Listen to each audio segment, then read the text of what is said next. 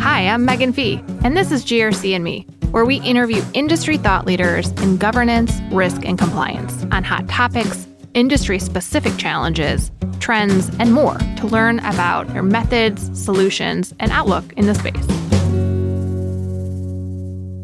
Hello, GRC and me listeners. I am Andy Roos, President of Field Operations at LogicGate, and I'm back once again as a guest host. For today's episode, I sit down with Mike Curl, who has years of GRC experience, most recently as the regulatory data manager at Honeywell. Mike and I talk about the benefits of building dashboards from the bottom up, how to get organizational buy in when it comes to change management, and Mike's unique culinary approach to executive reporting. We hope you enjoy listening to our chat today on GRC and me. Hey, Mike, it's uh, great to catch up. It's awesome getting to sit here and talk with you. For our listeners out there, maybe just kind of give us a little background on GRC and how you got into this and where you're at today. Honestly, I took a really unusual path to get here. I was in the service very early. I joined up at 17. I literally worked in armaments. So we were building bombs. So process, risk mitigation, all of that was sort of beaten into me from being a teenager. But I went on to be a chef. And there just came a point where I needed to get out of that for scheduling reasons for my family. So I started working with a company that had no QMS, no quality program. And I basically attacked it like troubleshooting. No formal education in it. Everything that I did was from the ground up, learning the hard way, running into the brick walls everybody's already found ways around. That company, I was there for a decade and built their quality and ERP system. But then I moved to Honeywell for a while, started in quality, went from quality to regulatory, worked under a, a absolutely wonderful black belt who uh, really was a great mentor, helped me see it. And honestly, the risk management fell right back into working in the service. And the process and that type of uh, meticulous attention was no different than being in a kitchen. So I, I, found something i excelled at that uh, i just got to it in a very different way. Um, we always talk about change and new things. Yeah. like what is the the one thing that you see coming that people should think about at least from where i sit the biggest thing to me is organizations are now looking to integrate that into their everyday. We used to be the oddball uncle that came out at the holidays and carped at everybody, and nobody was that happy to see you because you only showed up when it was wrong. Getting this this move from reactionary to the data we have brings value and allows you not to have these problems but it has to be integrated into the organization to do it. And like how frequent are you driving this into the organization? I think a lot of people only look at their risk program once a year, they report on it, and it kind of goes away. How are you driving more of a daily action approach? When you look at your frontline users, they're often so siloed apart, but you, you can't. You have to have those risk personnel, talking to your quality personnel. From my background, it was all manufacturing. So we were right in there with the manufacturing teams. And to be able to say, hey, we see this heading off the rails before you ever got there. Once quality and, and regulatory and risk all had that joined voice, people started to see we're not just there to slap your hands. We're there to help you not have a problem. I love that integrated approach. You've been uh, leading GRC teams for uh, more than a dozen years. That's quite a bit of time to think about, you know, the evolution of the market and the needs and the focus that's starting to come into play. What do you think is the biggest trend risk managers should be thinking about next? I really think it's going to be data integration you start looking at some of these large language AI programs that are coming in. You start looking at the integration of augmented reality, some of these non invasive brain machine interfaces that are coming out. the environment that people work in is about to radically change. And if I can go into a warehouse with a pair of safety glasses on that are literally scanning the barcodes, showing me what needs to happen, or being uh, working on machinery somewhere and the blueprints are right there. This is going to leverage information for those frontline workers in so many ways, but it's going to open up so many risks. And if your risk management is often a silo on its own, the consequences of not having that integration and that communication, I hate to think about what some of them will be. It's amazing. We talk about this all the time the pace of change, the complexity of the systems you have to bring together. But risk is really about helping you make decisions so you can grow your organization. As long as you use it proactively, you are in such a wonderful place. Yeah, you know, we've been uh, talking about risk management and different approaches that leaders have taken over over their uh, careers. And one of the things that I thought was really interesting was the approach of how you started to tie the front line of the organization and the C-level executives together. Look, maybe you can walk me through that again. Well, it was interesting because when I first started using the tool, I know the tool, but I don't know each of these individual person's jobs. So the first thing I did was come to them and say, What's difficult? And I started at the bottom, but I went to every level and said, Where's your challenges? What aren't you getting? And it was really, really funny. Once we'd walked that path and we sat down and we looked at all the challenges and what they were, there were some gross misalignments in the upper metrics and what was really holding up the work on the front lines. And it made this wonderful conversation about aligning the day to day activities with the important metrics for those C level executives.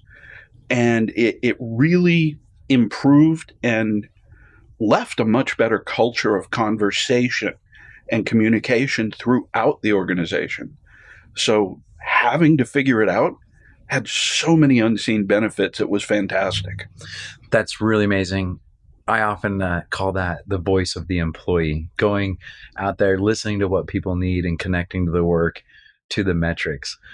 That is fantastic. Now, as you did that and you started connecting these these dots, the the work that was going on in the executive dashboards, what were some of the things that you discovered along the way? I got to imagine that you found some really interesting things. One of the biggest ones that we found was really as soon as we started looking forward with the dashboards, we found so many work imbalances in one particular group in one quarter. We had one individual with 33 regulatory tasks to complete, another with 29, and six individuals with one. And just having their managers be able to see that right off the bat and in their face, I mean, balancing out the work.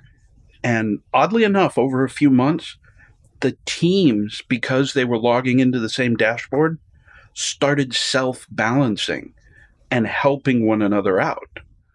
We also found out that we were in a, a, regulatory cycle where everything was queued up for the end of quarters.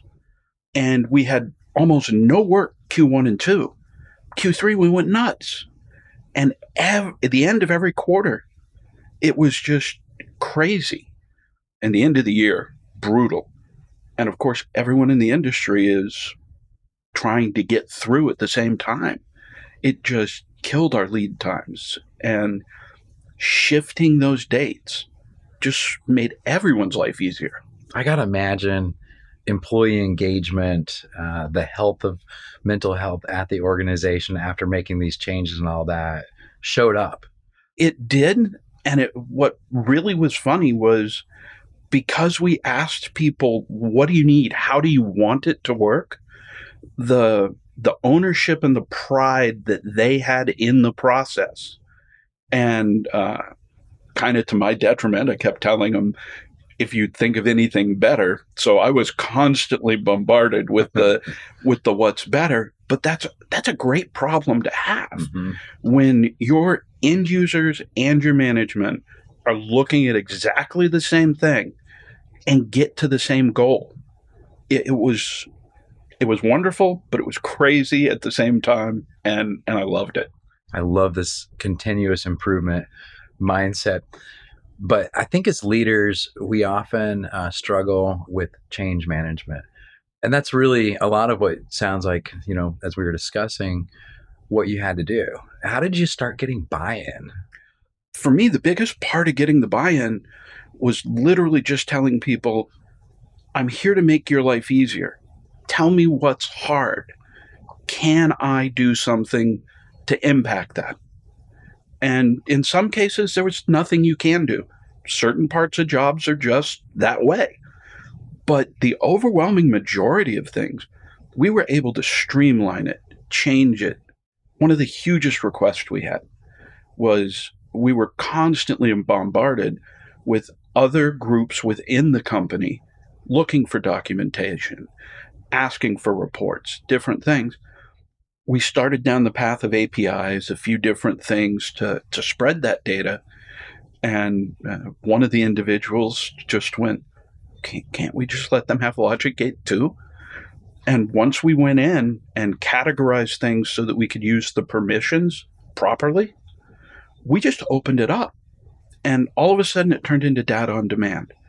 The groups that needed the data got it immediately, didn't interrupt our workflow.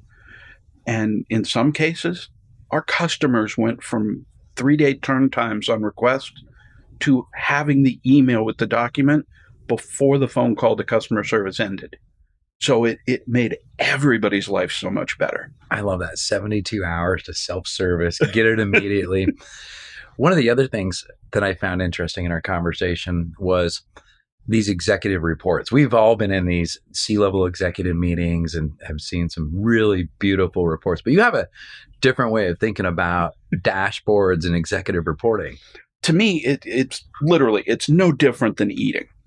And you walk in somewhere and you've got one of those 18 patty stacked up burgers in front of you. How do you attack that? How do you break that down? If you want data consumption to be effective, you need it clear. You need it right to the point, and it has to be to pieces of data that matter to the people seeing it. And building the dashboards from the bottom up, let those C level personnel see these are things that we had completely missed. And to read it at a glance and be done with it was amazing. Don't get me wrong. For strategic planning, sometimes you need those big dashboards that have everything under the sun. But day to day operations, no, give me something simple, quick, clean, and accurate. That's fantastic. Well, thanks for getting together with me today. One one last question here, uh, maybe something a little more personal. What are you looking forward to the next couple months? Probably the biggest thing I've got coming is I've got some friends in a riding club, and we're doing a big charity dinner for 250. So I'm literally attempting to teach these bikers how to cook well enough to pull off that scale of a charity event. And uh, let's just say it's been humorous in certain parts.